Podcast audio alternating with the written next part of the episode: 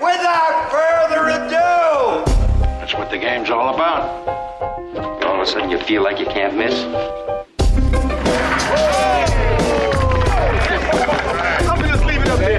He couldn't make that if he tried that again.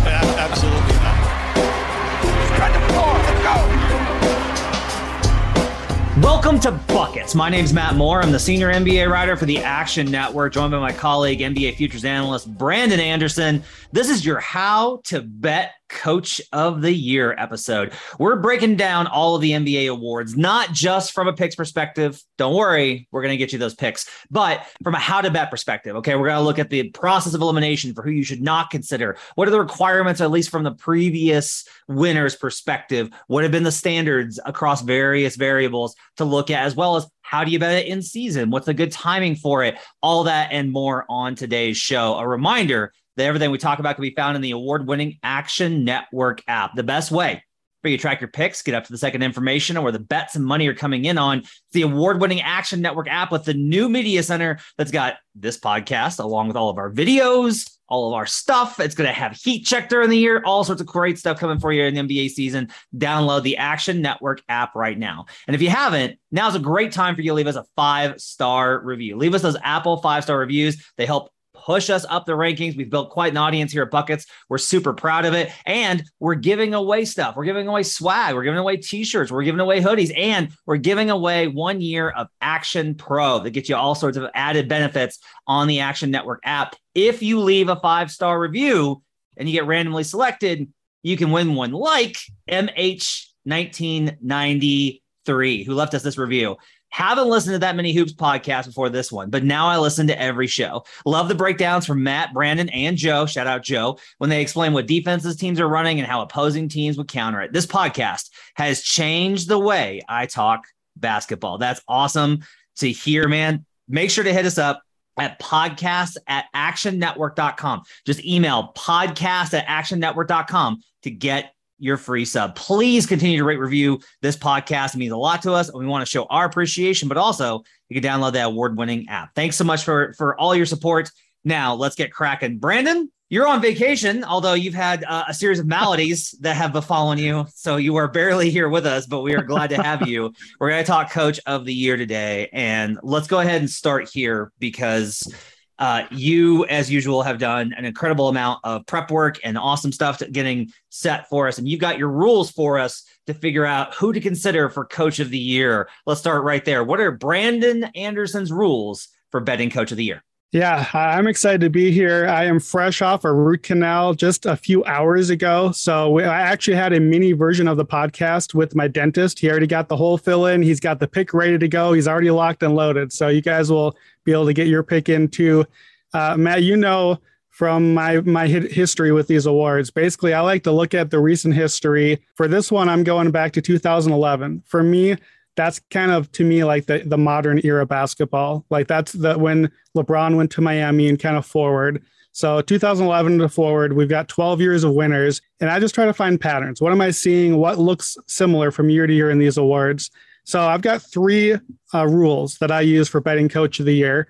And like usual, we have these rules with rookies as well. We'll have them with some of the other awards coming up. So the rules start out very general and they get a little more specific as we go. So, rule number one are you ready for this?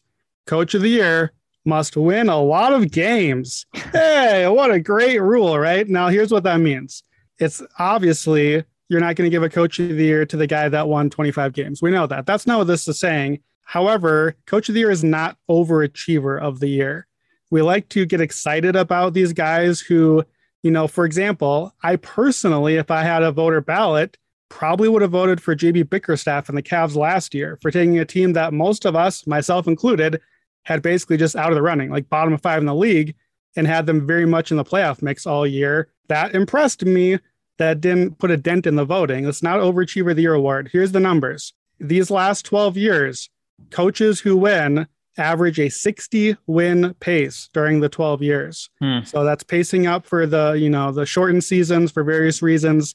Six of the 12 who won coach of the year won at least 60 or paced to six, or sorry, six won 60, two more paced to 60 wins, and one had 59 wins. Obvious outlier, Tom Thibodeau two years ago, 47 win pace, That was the lowest win percentage since 2007, the lowest this century for coach of the year. So that was a big outlier. And we'll talk at the end, of course. Is is the outlier saying the trends are changing? Is the trend still there?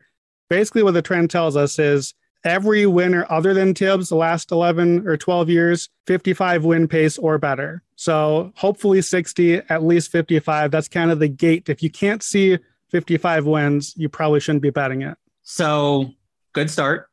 good. It's a good starting place. You should probably win some games. You're going to win coach of the year. um, I think last year is maybe very, I think, indicative and telling. And this, I think, is going to it's going to influence our how we look at the next two rules on your list because you mentioned Bickerstaff.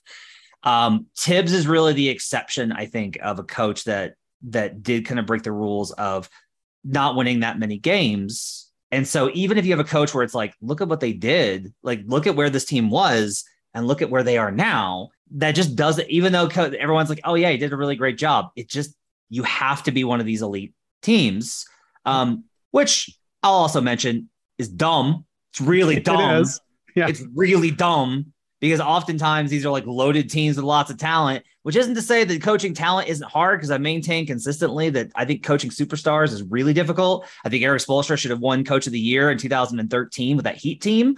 Uh, however, it hasn't, like, regardless of whether it should or not, it hasn't. So uh, you're right that that 55, that 61 pace is crazy. Like that's a really high number, and that's going to give us, a, I think, some strong indicators when we get into how to bet during the season of when we can kind of look to mm. pace that. Uh, what's rule number two? Rule number two, again, not earth shattering, but we'll unpack it. Rule number two is you got to be better than last season. And you got to be better by a lot. So here's how that plays out. All 12 coach of the year that in, in this span since 2011, every one of them has improved their winning from last year to this year. Again, all talking about win rates to, to even out the season. So 82 game pace, not just improve, but these 12 coaches, each one has improved and they've improved by an average of almost 11 wins, 10.8 wins this year more than last year. Here's some examples Tibbs, 26 wins to a 47 win pace. Coach Bud has won it twice. The Bucks went 44 to 60. The Hawks went 38 to 60. Tibbs Bulls 41 to 62. So Monty last year, slight outlier. They were at a 58 win pace. They went to 64. So he did improve, but not by that 10 or 11 wins. However, Phoenix did lose four of their last six. They were basically just coasting at the end, and the award was, you know, totally wrapped up at that point. So basically, what we need is a team that's going to win 55 or 60, but who also didn't do that already last year. So you can't just say, okay, well, who's the best team? Well, I think Boston's the best team. I'll take them for coach of the year. We already know Boston is good. So historically, that has played into. Well, it's interesting that you mentioned that because I actually looked this up. Kerr is the only favorite since 2015 to win the award. So in the last seven years, Kerr is the only favorite that started off the season at a minus number to win it. And we've had quite a few at plus at 10 to 1 or greater. So there's not like this indication of like this is just a fait accompli award. Sometimes you can kind of signal like most improved or like CJ McCollum with most improved is an obvious pick um, MVP, some of these. I think there is like a little bit of foreshadowing. Honestly, coach of the year, I'm not convinced that that is. Like, I don't think that coach of the year is an award that you start off and go like, oh, uh, it's you know this team's obviously going to be great, and so you can just tack it on. I think that factors into that conversation as well. What's rule number three? Okay, so rule number three is similar, but this is where our our uh, our Vegas and our lines come in. It's not just that you need to win a lot of games. It's not just that you need to be better than last year. You also need to surprise us. You need to outperform expectations by a lot. This is the narrative portion of this award. So, the way to measure this, check the over underline. We've got totals out now for, I believe, almost every team. Are we missing Lakers still at this nope, point? We got them out. We got them out. All right. So, we've got lines for every team. So, here's the numbers all 12 coach of the year since 2011 have beat their over under expectation. Probably not surprising there. They've crushed it. They are beating that line by an average of 12.1 wins above the line. So, some numbers again Monty last year, the Suns were good. Yeah, they made the finals the year before, but they went 12 and a half wins over expectation. Matt, you may recall, we were not on the right side of that one. We were expecting that Phoenix regression. They, they were good. so, plus 12 and a half. Tibbs the year before, 20 wins over the Vegas expectation. The Bucks 12 over, Raptors 11 over, Rockets 11 over. Even the Warriors, when Steve Kerr won, when they won 73 games, that was still 13 wins above the line. So all 12 coaches have gone at least six and a half wins over the posted line. All but two are at least plus 10 on the line. So basically, to conclude the rules together, what we're looking for is a team that was already good, but not great. And they're not expected to be great, but they're going to be. So basically, we want a team probably in the 40 to 50 win range, preferably not quite at 50, that we really believe can jump to 55 or 60 wins. All right, so let's start eliminating some teams here Yes. based off of based off of those categories.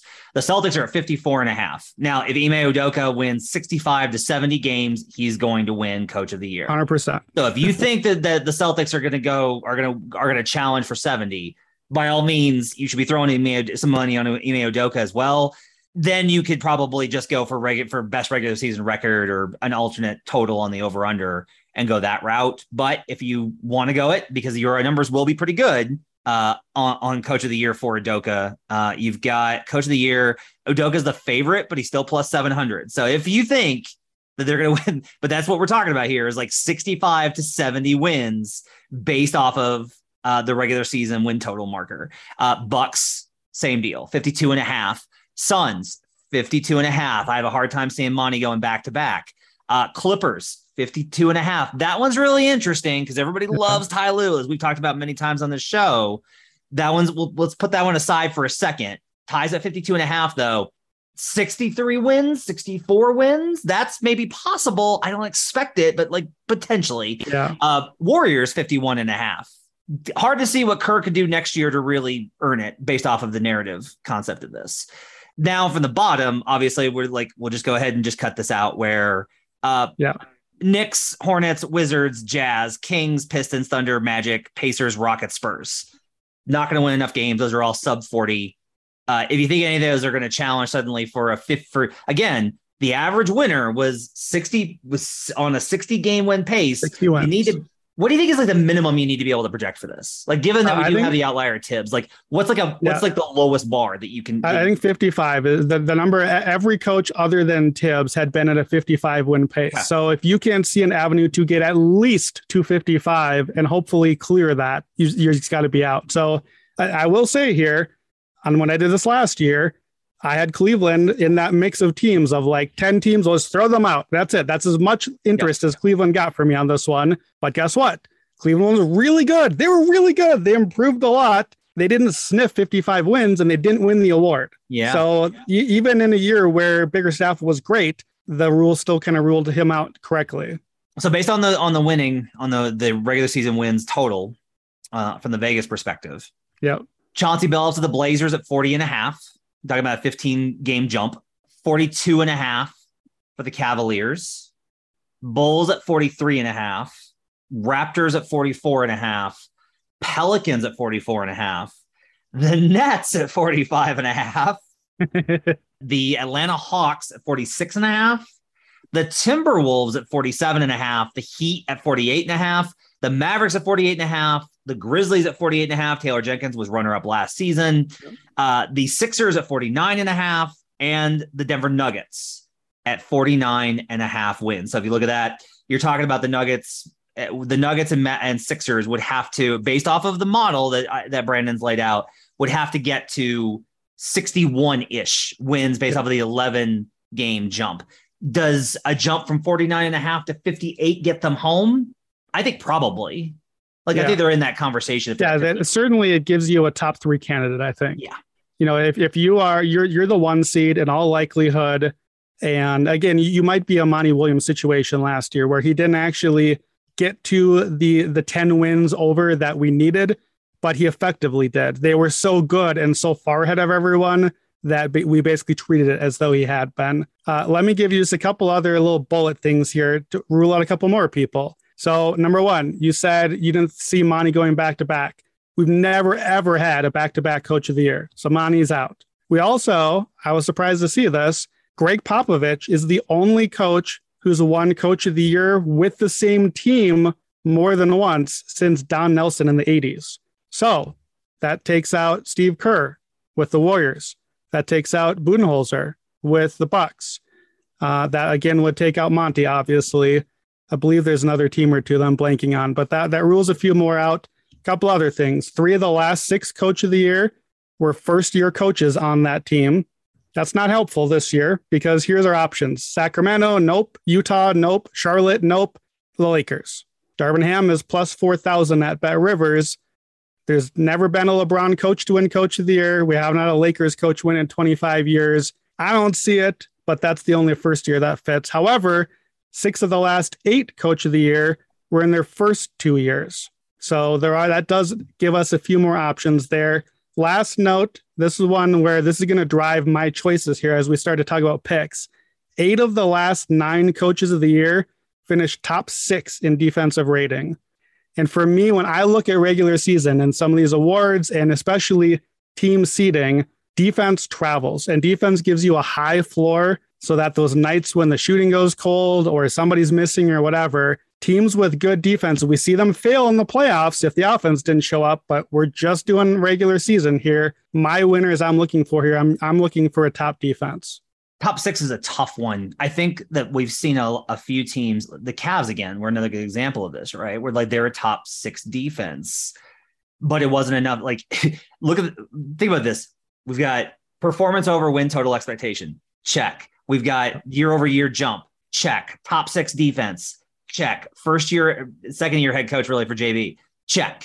Okay. So he hits all these boxes. He still doesn't win because he doesn't hit to that 55. Like your rule number one here, I think is really interesting because it does, and this like really does color the way I'm going to bet this award.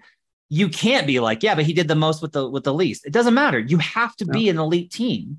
Like that's just how they're going to vote for it, which is annoying because that's doesn't make a lot of sense the whole thing should be like this. They, my thing with JB is I'm just like, look at what they had on their raw. Darius Garland was their best player, and I love Darius Garland this year. Kevin Love was like left for dead and was six man. Like he got a rookie to be a defensive player of the year candidate. What are we doing? But Monty won a ton of games, and so yeah. here we go. Before we get to our picks, and we have them for you. I want to talk about when to bet this award. So we're going to bet preseason because you get the long odds, right? We've talked about this with Alex on the previous two episodes about how you're getting, I think you are getting good numbers now. Um, as always, Brandon likes to take one shot. And then basically, if he's in a good spot, a really good spot, he'll hedge later, but it's going to take like an absolute, like, no brainer hedge from him to get him to do it. I am let's build a position and grow it throughout the season. This is not when I grow a lot. Um, I take various like I'll take I'll take hits and shots. Like I bet Bickerstaff, and then I hedged Monty against Bickerstaff when I did a poll of which we published on Action yeah. Network and talked about in the podcast. Like I polled some voters, and they're like, "Yeah, it's Monty, it's Monty or Spo." So yeah. I bet those two and hedged up versus Bickerstaff, and it, it made not a great profit, but I like I, am always looking for like I'm okay with lower ROI on these type of things given the instability of the voters. As far as timing on this goes, I would tell you do not start betting this until after you get through preseason. Don't start betting it until at least December 15th. And the reason is in the month of October and November, you have teams that get off to a really hot start. And then in December, they become what I call mirror teams. And the mirror teams are teams that start off really awesome and are like, this is our year and we look so great and like things are different. And then some point in December, they look, they just accidentally catch their reflection and they go, oh, oh, no, no, we're not good. No. Yeah. And then they just kind of shrink back to form. We've seen it a lot of teams like the Kings have done this like seven times. There's been a yeah, lot. Can, can, I give you one from last year? Remember the one seed Washington Wizards and Coach mm-hmm. of the Year Wes Unseld Jr. Yeah. Like December one or somewhere in there, they were the one seed. They were yeah. atop the East, yep. and Wes was a clear Coach of the Year winner. Whoops, not in the playoffs, not in the play-in, not in the picture. Yep. So yeah, we got to let things settle a little bit. And the good thing is the market is going to have to react. They're going to have to make Unseld's number shorter yeah. which is going to make some of these other numbers longer. So if you wait, you're going to get some numbers you like too. So this goes uh, very much in, in part and parcel with how I view the regular season. I pulled these numbers and Brandon's got them in front of him too.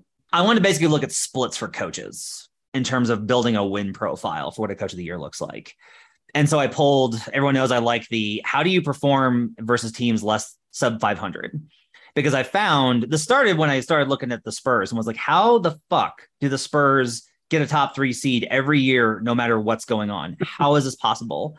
And what I noticed when I was looking through the standings was that Pop would never have double digit losses versus sub 500 teams until the last couple of seasons, like every single year. And so then I started looking at it, and what it came to this is wobbled a little bit with the COVID stuff the last couple of years, but in the Western Conference in particular, if you had more than 10 losses versus teams under 500, you wouldn't be a four seed. You would not have home court. Like, just did not happen.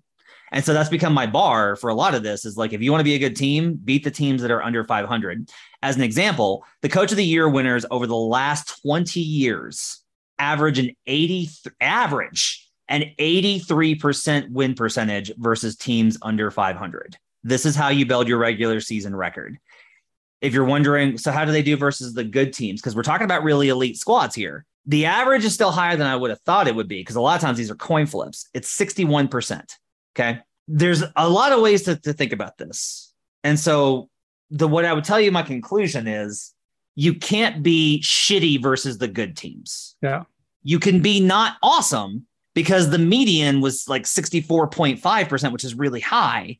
The minimum was like 37%. There was a winner that won 37% of their games versus teams over 500.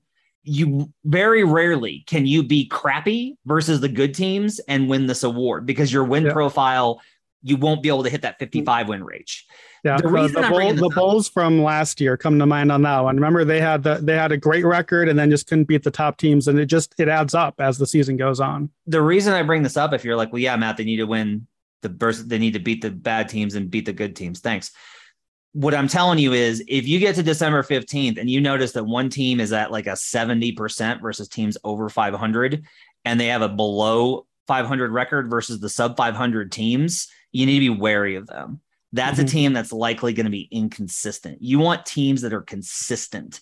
That's how you rack up regular season wins. One number I didn't pull from this, and I may do this before we start the season, is division record. Because whenever I'm talking about how to build a regular season record, my three pillars are win your home games, beat the teams that are under 500, and win your division games. You do those three things, and you're going to make you're going to be a top. You're going to have home court. You just will. Doesn't matter what you do versus anybody else, like road games, anything else. Because I did actually pull this. Uh, coach of the year winners, their average home win percentage is 78.3%. Their average road percentage is 60%. Win more road games than you lose, right? Still high, because a lot of these coaches, like we talked about, you have things in here like Steve Kerr, absolutely busting this this curve, right, with the 2016 season, right? Like it, the Steve Kerr 2016 season, they won 91% of their home games and 75% of their road games. Like it's absurd. um, but here's a good example of the sub 500 record. In 2018, Dwane Casey with the Toronto Raptors, they only won 53% of their games versus 500 or better, but they won 95% of their games versus the bad team sub 500 and 80% of their home games. So that really does kind of tell you as you're when you gets to be December or January or All Star break and you want to bet this award, I would tell you that you can find ways to track whether a team will be consistent the rest of the season or not by how they perform in these splits. I would tell you that if they're bad versus the good teams, but they've played very few of them, nope, that's not a bet worth making if they're 500 versus the team versus the good teams, but they've played a lot of those and very few under 500 and have killed those teams, that's probably a guy to look for, especially if you're getting a good number. What do you think about that analysis?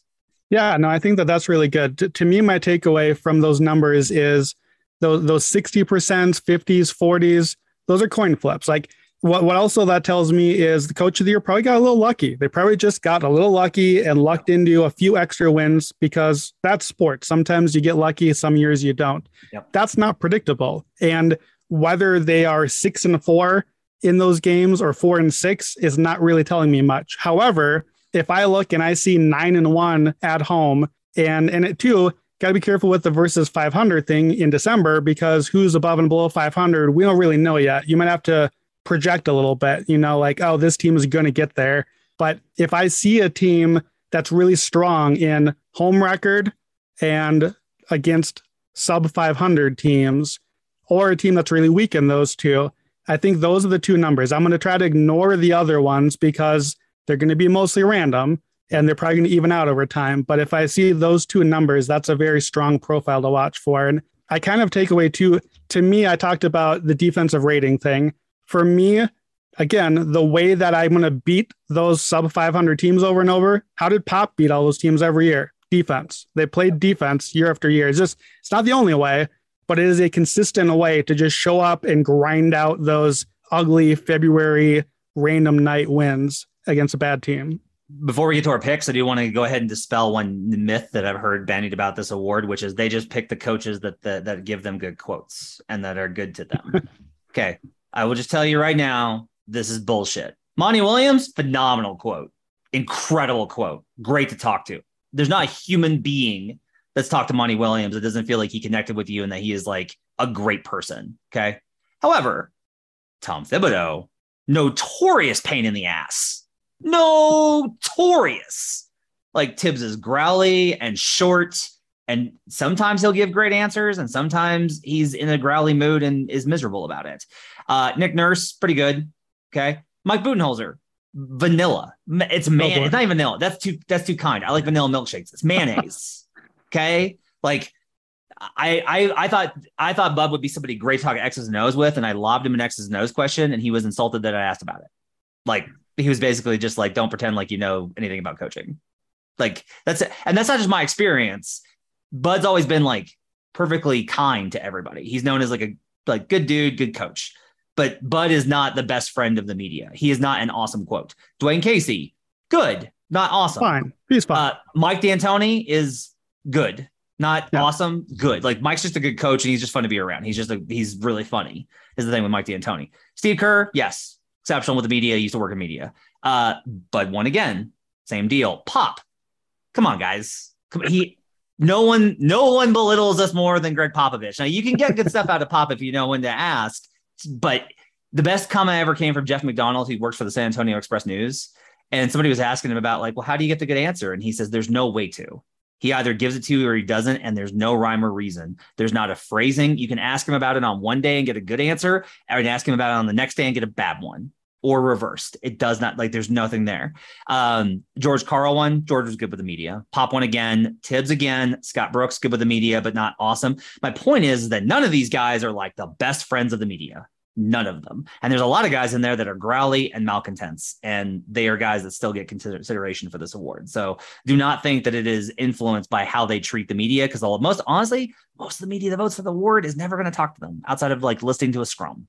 So I wouldn't get hooked on that. All right, Brandon, um, you and I each, I believe, we both have bets. You have yes. two. I do.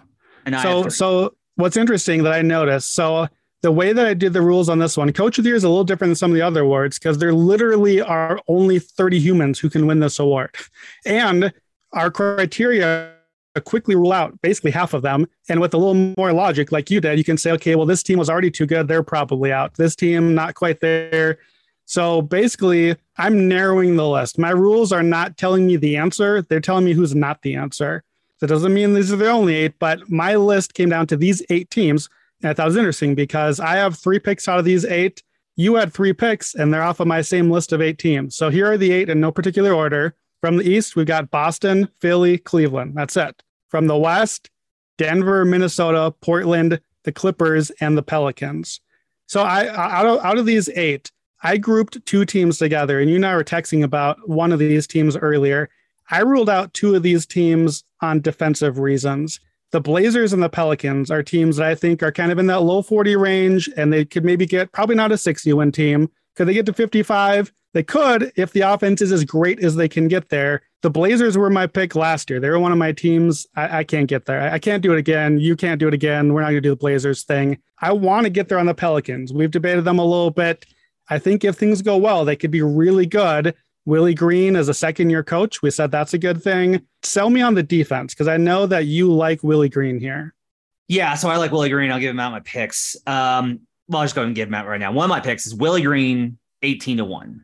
So again, you compare Udoka at seven to one, and I'm getting 18 to one on Willie Green. And I don't think they're comparative coaches. The idea here is okay, I'm, I'm doing the, the film work because I just finished up Houston. I'm going through the Southwest Division. I just finished up doing film work on Houston, film work and deep dive, and I'm starting on New Orleans. And the one thing, the biggest things that stand out is how inconsistent their roster was because of COVID and injuries. JV, Herb Jones, and Jose Alvarado. That combination of players is a really high level performance of defense. JV is just extremely solid. He's a drop big, like he's going to play drop Okay. But in the regular season, we've talked about this consistently. You can get away from it. Monster rebounder. That's only going to get better with Zion. You've got Herb, who I don't know that I've seen anybody on film that stands out to me like this. I'll be honest with you, Brandon. Kawhi didn't pop like this to me his first two seasons either. Wow. Like, I, I don't think that Herb Jones will ever be the player Kawhi Leonard is. But defensively, the instincts, the athleticism, the way that he just like pl- I've watched all of his steals it's insane. It's insane the recognition. Some of the stuff that he does, it's not just the you can get a number of steals just by being a smart basketball player. It's why a lot of the bad defensive guards have good steal rates. James Harden. Okay. If you just like understand the court, you can know where to be and you can pick stuff off. It's the combination of that, his athleticism, and his effort level. Like the guy just flat out demolishes plays. It's wild. Okay. Alvarado had a really good defensive rating of 104 and a half, and he only started playing really late in the season. Now he's not going to start. He's not going to play in a lot of these lineups. Like what I'm basically arguing here is like a bench guard is going to wind up having a big impact on the defensive rating. I don't think that the, the, the defense can be good. I do think it can be better to the point, and this is a point of contention between us because you said yeah. I said I think they could have a top. I don't think this is going to happen. I haven't come there yet. I'm not. I'm still doing the process on it, but I think they could have a top five offense and could have a top 15 defense. And you were like, then they're going to win all these. I'm like, no, I, I, honestly think that you can have a top five offense and a top 15 defense, and you can still be like hmm, 47, 48, 45, maybe 50. Right. But it could all come together and they win a bunch of their coin flip games and they win 53, 55 and be in, and win the division and satisfy all of our categories and wind up as the two seed and they're in Taylor Jenkins category and there's no Phoenix that runs away from everybody next year and then that sets up Willie Green as a potential winner. That's the idea. Yeah, no, I think I think it's a very strong idea. I I'm with you. I think that they could be a top 5 offense. I think where I get a little stuck is I think they could be a top 5 offense. I think they could be a passable defense. The swing player both ways to me is Zion. And Zion is also the reason I'm not betting this right now. We talked about timing. There's no this number is not going to move around. This is a team people are going to bet, but it's not going to move a ton. I got to see Zion play some basketball because I don't want this bet if I don't know for sure Zion looks ready to go. Here's the problem for me. Zion has to be heavily in the equation for them to be a top 5 offense. Surely. Like he's got to be full year Zion. But Zion in that formula is not a good defensive player. And now you're going to have a lot of CJ Ingram, Zion on the court. And now you got to take Valanciunas out of the equation. And there's no rim. Like it's, I don't know how you get both. Either you get the awesome offense because Zion, but now he's out there a lot. And I don't know how the defense pairs up. So to me, I can see it. I, I see it in the mix.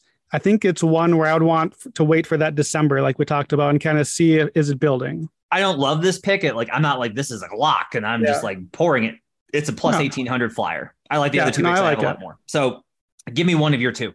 Okay, so I'm going to do a team that I have as a one seed. So a couple other teams I'm not playing here. We talked about Celtics and why. Basically, you have to have the perfect Celtics season. If they do, Udoka will win. End of podcast.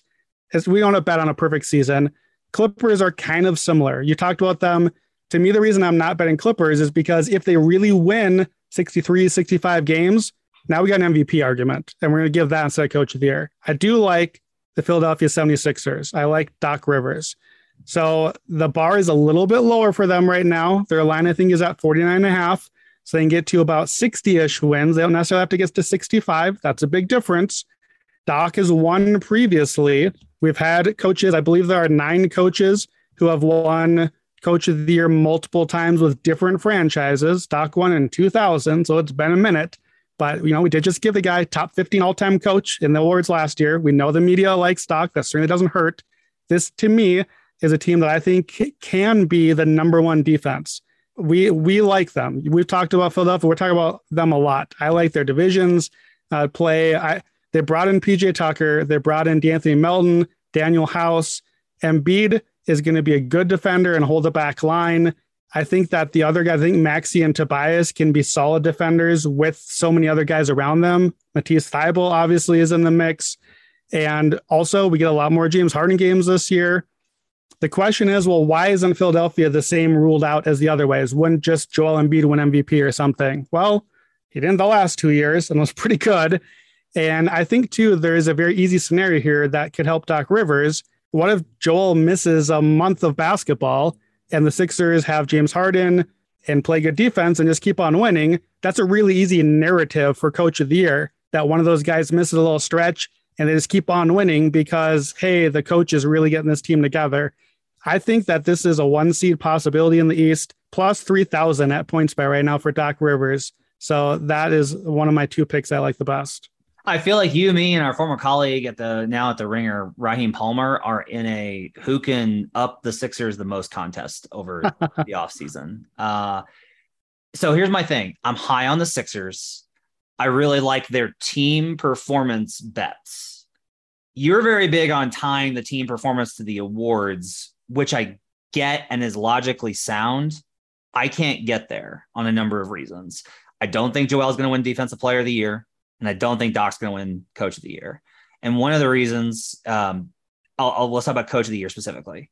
So, Coach of the Year, there is a reputational issue that is going to dog him. He is not considered a great coach right now, which is crazy a little bit given his long term success in the league, how often his teams have made the playoffs, been a high seed, been a contender throughout from franchise to franchise, from Boston to the Clippers to the Sixers. He's had all this success, but like he was, there was a lot of talk about him getting fired going into this season.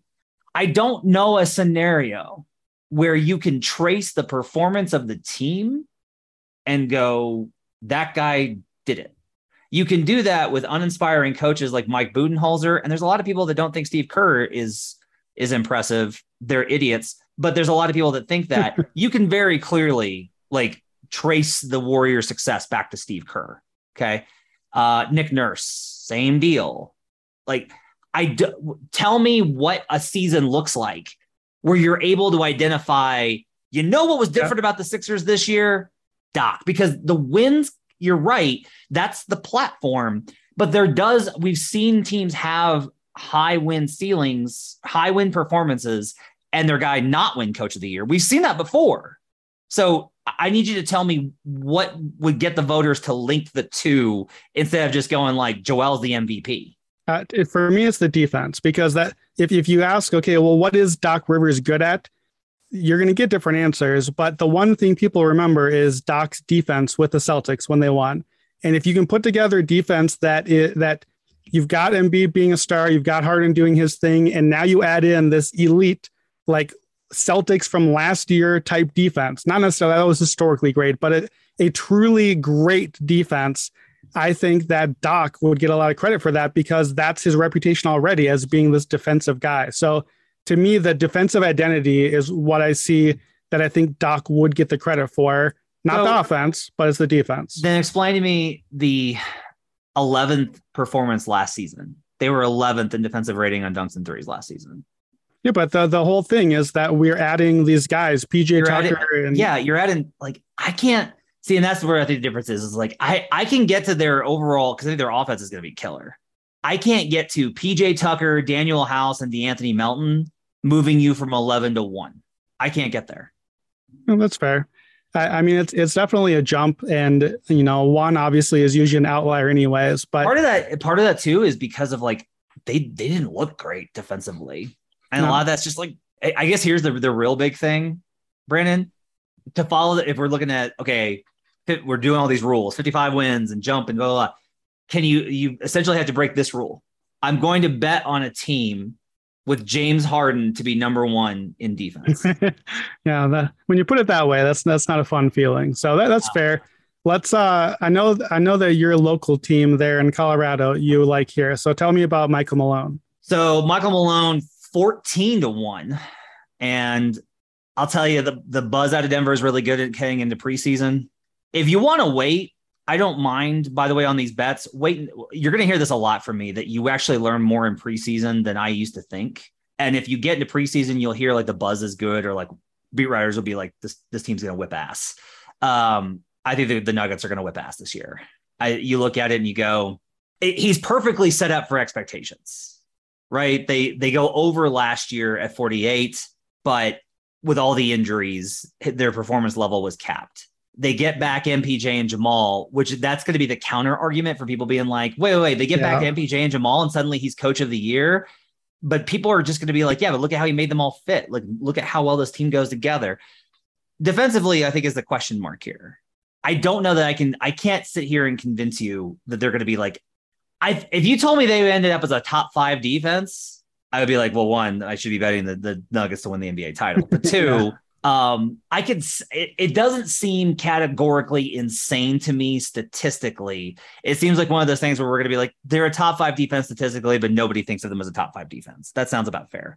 But look they have added two plus defenders in Kentavious Caldwell Pope and Bruce Brown.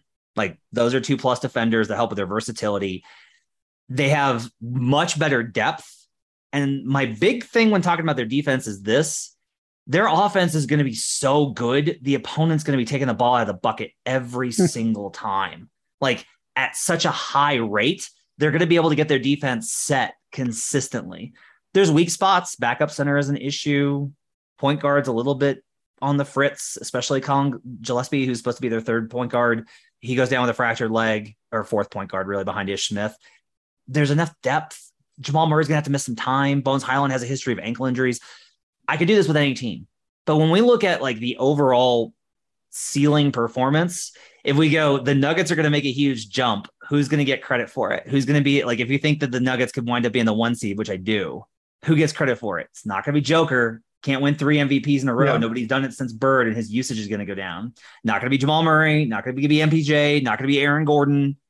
The most likely candidate to actually reward that is Michael Malone, who, by the way, his team has gone over their win total every single year except for 2020 because of the season truncation. Every other year, they've gone over their win total, including last year without two starters. 49 and a half win total. He fits the category. 55 wins seems extremely doable for this Nuggets team. I love Michael Malone at plus 1400. I like it. I, I really don't have much to add to it. Um, I, I think that this can be an alternative to holy crap, Jokic was amazing again, but we can't give him a third MVP. Yep. We got to reward the team somehow. So I think that that's in play. I absolutely think this could be a one seed. Michael Malone, coach of the year, reminds me a lot of Monty Williams, coach of the year. Like I think that's a really good candidate. If you're looking for what, what did we just vote for? I think that's a very good example of it. The, my only hesitation, this would probably be if we were drafting these, this would be my like fifth pick for coach of the year odds. I think it's very much in play. I just think the reason not to credit him is so apparent because you've got the back to back MVP and you have two all star basically coming yeah. back from injury. And it's just, it's then it's going to be hard to build that narrative. But I think he'll be, I very much could see him being on the ballot. He could win. I'll tell you this if you're like, if you if you say, well, I think the Nuggets could be better, but I don't think they're they're going to be the one seed. I don't think they're gonna, they're going to win 58 plus. Then don't bet this. This is literally like yep. this is betting the this is betting the Nuggets to be the one seed in the West at a longer yep. number. That's yep. what this is. Exactly it. So. Yeah, and that's that's essentially that's my Philadelphia bet. Where we're we're taking two teams that everyone knows are good that are like three, four, five seeds and saying, nope, I think this is a one seed. And if you like that bet, this is a better way to do that. Let me give you uh, one more and then we'll get to your last one. Uh, by the way, in typical stances, I'm all like, look at me. I took three that are 13 to one or higher, and both of yours are 30 to one or higher because Brandon deals in long shots. Uh, my third one is one that obviously you were not going to like, but it's your Minnesota Timberwolves and Chris Finch. Uh, second, let's let's. He was hired mid-season. So this is fibbing it a little bit. Yeah. His second full season, so he fits into that category the win totals fits into that category of that 40 to 50 range. I went back and I looked at the top 10 defensive efficiency pairings for two man lineups last season, minimum 500 minutes. So, to put that in English, what combinations of two players were awesome defensively that played a certain number of minutes? The Jazz had five of them because Rudy Gobert just does that in the regular season. There's nothing about the Timberwolves that convinces me that their perimeter defense is worse than what Utah's was last year. By the end of the year last year, I mean, the Jazz fans started complaining to me about this in 2020 in the, the, the bubble, and then a lot more in 2021, and then even more in 2022. Conley slid, Mitchell slid, Royce O'Neale slid, Joe Ingles slid before he got hurt. Jordan Clarkson was bad there wasn't a single plus defender on that team outside of Danuel House. Like there just wasn't a plus perimeter defender. D'Angelo Russell is not one. I would probably put D'Lo a little bit above some guys on the on the on the Jazz list. I would definitely give Anthony Edwards an advantage there. I would definitely give Jaden McDaniels an advantage there. I would definitely give Jordan McLaughlin an advantage there. A lot of the perimeter defenders for for for Minnesota to me are above that. I think Rudy pencils you in for no worse than seventh with the upside of being like the number three. The offense is still going to cook because they just have so much freaking power, firepower. Finch is an exceptional coach. Tell me why I shouldn't bet Chris Finch at 13 to 1 to win coach of the year next season. I'm going to surprise you. If I just follow my rules and my my whole thing here, Chris Finch, Minnesota would be a bullseye and my number one pick on the list. We're going to do our Minnesota debate another day. Well, we'll come back to this because we're, we're, we're going long here. I don't I, I don't have the same ceiling as you do, offense or defense on this team. But I, I, I have identified. I told you two bets. I actually have three. Chris Finch is in my three here. Here's my one thing that I would say to this. It's not a bet for me because I'm just not quite as high on the team, but it fits exactly the profile we're talking about. He's the young new coach on the team. He's a hot name. The Wolves absolutely profile as a very good regular season team. That is what we've seen Rudy Gobert teams all these years in a row. It makes a lot of sense. They have a possible top 10 offense, possible top 10 defense. My only thing is this I don't love the number at 13 to 1. That won't surprise you. I like my long shots. I would wait on Minnesota. I would wait for like that December range because I don't know that I buy the defense, but if it gets there, it's going to be Chris Finch pulling all the strings to get it all working. But I do think it will take some time. They're going to be a very different defense than what they did last year. And if the, I, maybe they get KAT there, maybe they get Ant and, and McDaniels, maybe they get there, and maybe you're right. But I think it's going to take some bumps the first few weeks as they're learning new schemes and roles and everything. I feel like I don't want to bet Minnesota things now because I'm probably going to get a better number a month or two in. What do you think about that? The risk, and we're going to break down the schedule when it comes out here, either next week yeah. or the week after. I'm hearing maybe the week after next. We'll break that down. That I think is going to depend on a lot of this. If the schedule is front loaded with easy teams, if it's uh, if it is a sorry, if it's a back heavy schedule where they play the tough teams later in the year and it's easy up front, I can see them jumping out even as they try and get used to stuff this is anecdotal. I feel like a lot of times when we're like, well, it's going to take some time for them to figure this out. Either they figure it out or they don't. And the yeah. idea of them like adjusting and getting better doesn't really happen. Um, it is another reason why this is probably value on this because if you're just like, look, it's not that hard for them to figure this out together. If they do, it's gonna there's gonna be a lot of conversation amongst media guys have been like, he figured out how to play Rudy Gobert and KAT together and have a top five defense. That's enough for me, right? Yeah. Very easy narrative to kind of latch on to. Um, so to me, I think there's value now. I don't think there's I don't think there's any harm in waiting. Like all of these, we're betting without any knowledge of what these are going to look like. There's injuries that are going to happen in training camp. We don't know what the schedule is. So this is our for if you want to bet it now. Yeah, I think Ryan Finch has great value. All of these guys will have better value on December 15th.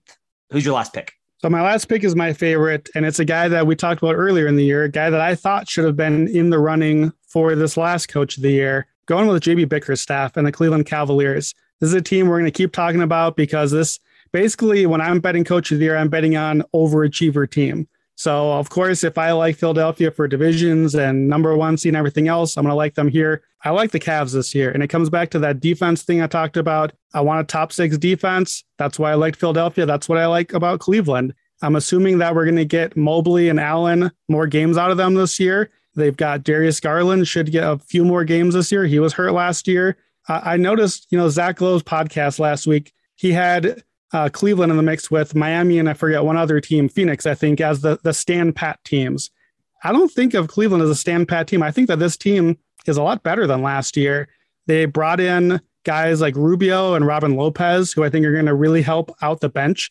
Cleveland played a bunch of guys that like you, don't listener, you don't know who these people are. Like Lamar Stevens is getting big minutes, and like Isaac Okoro is not going to be almost leading in minutes as a starter. Just replacing bad players, bad NBA players with competent ones. More Caris LeVert, maybe still Collin Sexton if they bring him back. These aren't stars, but just raising the floor of what the offense can be. Great defense. This team does not have an MVP candidate. So even if the Cavs are really, really good, there's not an MVP there. They're going to want to reward the team. Coach of the year is the perfect way. The bar is lower here because of the way that they won last year, and the, the Vegas number is lower. By my formula, we only need 54 wins from the Cavs. That is extremely in play to me. We don't need a one seed perfect season from Cleveland like we did with Philly or with Denver. Minnesota, we don't need that either. But this is my version of Minnesota. This is my sleeper. I think this team's defense could be really good. The question mark is the offense. Can they get enough offense? We'll see. There's a lot of Darius Garland here, but I'm getting this. Got to shop around. DraftKings 22 to 1, BetRivers 40 to 1. 40 to 1, JB Bickerstaff. I think he has as good a chance as any coach at this one. This is one of my favorite award picks. What what's the number you think they have to get to? Uh, 54 wins. Oh boy. So the problem here is is you're going on the defensive side, which I get. I totally understand it. They were 20th in offensive rating at Dunks and Yeah, it's not great. And I, I know the injuries played a part, but their offense was never good. It was never like they were just getting by on defense and tough buckets from Darius. You're right, but but that to me the offense, I don't. It's the offense not going to be great, but adding the adding Rubio, adding more LeVert, adding possibly Yeah. Sexton, that's where the, the offense can go from 20th to 12th or 15th or something like that. Enough if the defense really is that good. Yeah. One concern I have, and I have a you can slot Minnesota into this bucket, and I I can't disagree, but I just don't consider them to be kind of the same because of the star power that's on them. We have these teams that do occasionally spike, that they just they hit it one year and everyone's Sure. like, wow, I guess they're good. And then the next year it's like, oh no, no, wait, they're they're still bad. The Suns, when they made that that that Yeah. playoff, that near playoff run in the mid 2000s, The three point guard team. yeah. Like, well, before that, like they then they traded for the three point guard team and Oh, we're like, you're oh, they're like ready. And then it didn't work and it collapsed, right? The Kings, every time the Kings pretend to be good and then Yeah. are the Kings again. yeah. And we're like, oh no, this is the like the Kings are in the right direction. They're gonna get over the hump. No, they got worse again. I loved Cleveland last year. I, I just do kind of worry that it may have been lightning in a bottle. And I love JB Bickerstaff a lot as a coach. The problem, and one of the reasons I took the under on them last year, he had gone under on his win total every year before last year when they cleared their win total by January. Right. So, Yeah. like, it's not that I don't believe in Cleveland. I do. It's that there are enough of these things for me to be like, I want to see it. I think this is a great December pick where if they're top 10 in defense that first month of the season and you're like, hey, like they're right back to where they were. This team was on pay on pace to be a top four seed last year before the injuries hit. They had terrible luck last year. Like you mentioned, Rubio, Rubio's gonna be out until probably late in the year, you know, as a backup.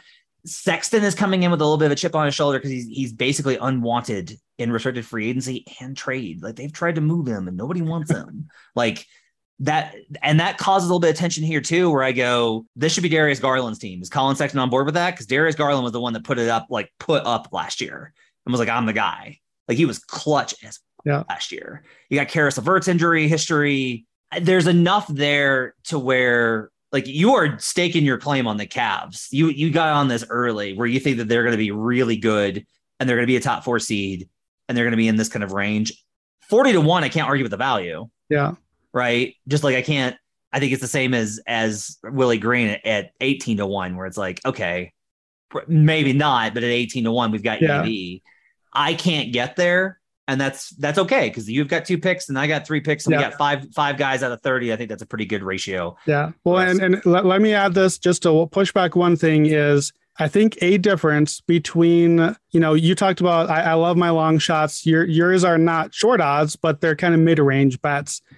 If you, if you like Philadelphia, but especially if you like Cleveland, you said wait for December And then if the Cavs look good, if the defense is that good again, the SRS and all those things, if it looks good again, now bet Cleveland. You can, but you're not getting anything close to 40 to 1 then. You're going to get like a, a 15 or a 12 or a 10 to 1.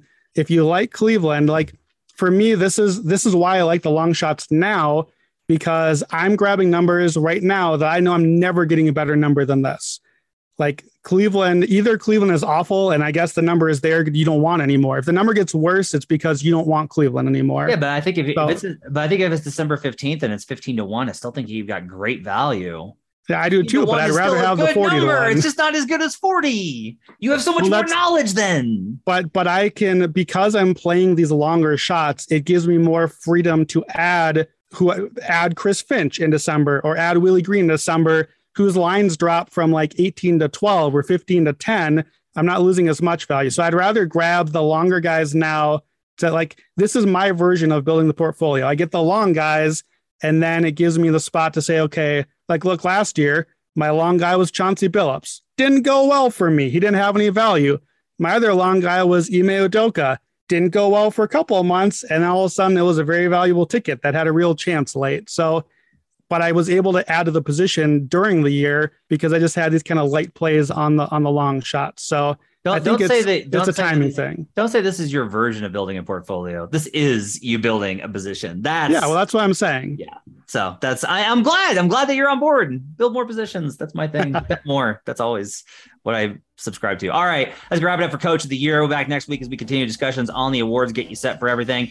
Uh, we will, if the schedule is announced, we'll do an emergency episode that breaks down the NBA schedule with reactions from a betting perspective. Follow us on Twitter. I'm at HP Basketball. Brandon's on Twitter at Wheaton Brando. You can follow us both in the Action Network app. Until next time, leave us those five star reviews. Thanks so much for listening, and let's get buckets.